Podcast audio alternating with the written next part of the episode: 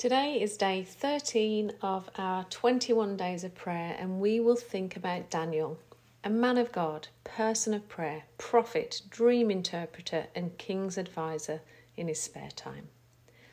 Because of the Lord's favour upon him, King Darius put Daniel in charge of the kingdom. Such favour attracted jealousy, resulting in others conspiring to throw him to the lions. We know that Daniel was uncompromising in that he refused to renounce prayer to Yahweh in Babylonian culture. He would not order his prayer life according to the foreign land's culture, customs, and expectations. He also went boldly to the king to interpret dreams that others couldn't and save the lives of his friends. In response to the news that Jerusalem must lie desolate for 70 years, Daniel 9 records his prayer of intercession, one of his most well known prayers. Verse 3 says So I turned to the Lord God and pleaded with him in prayer and petition. In verses 5 to 14, Daniel acknowledges that God's punishment is deserved. Verses 15 and 16, Daniel repents and asks for forgiveness. Verse 23 describes a messenger from God saying how precious Daniel is, that he is highly esteemed and heard. Where was Daniel's faith, boldness, and uncompromising focus found? How can we become a people who fast, believe, and walk in boldness these days? I believe that the answer is found in Daniel 6, verse 10. Three times a day he got down on his knees and prayed, giving thanks to his God, just as he had done before. He most likely prayed morning, noon, and evening because that's exactly what King David did. We also read of Peter praying three times a day. These times were even referred to as the hours of prayer in the New Testament.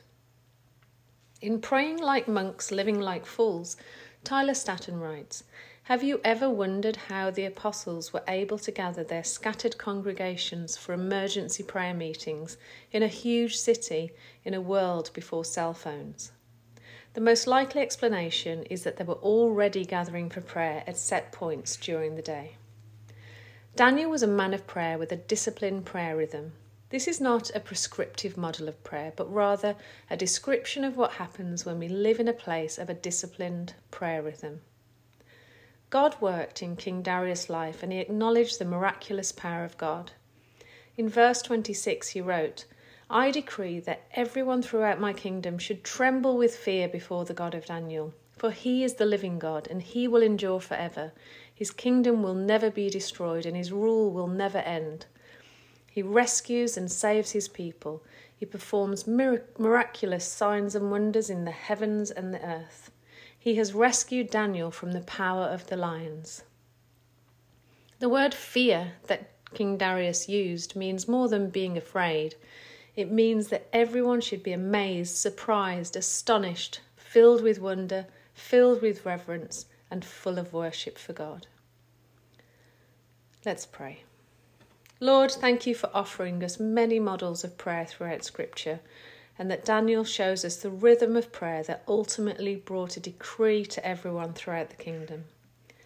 Lord, I pray that we would live amazed, surprised, astonished, and filled with wonder, reverence, and worship for you. Amen. In our reflection today, let's ask the Lord how He would like us to order our prayer rhythm and write a prayer of commitment. Our prayer focus today are the marriages in our church and beyond into our communities. And of course, praying for our three prayer points. Thank you for listening and have a wonderful day.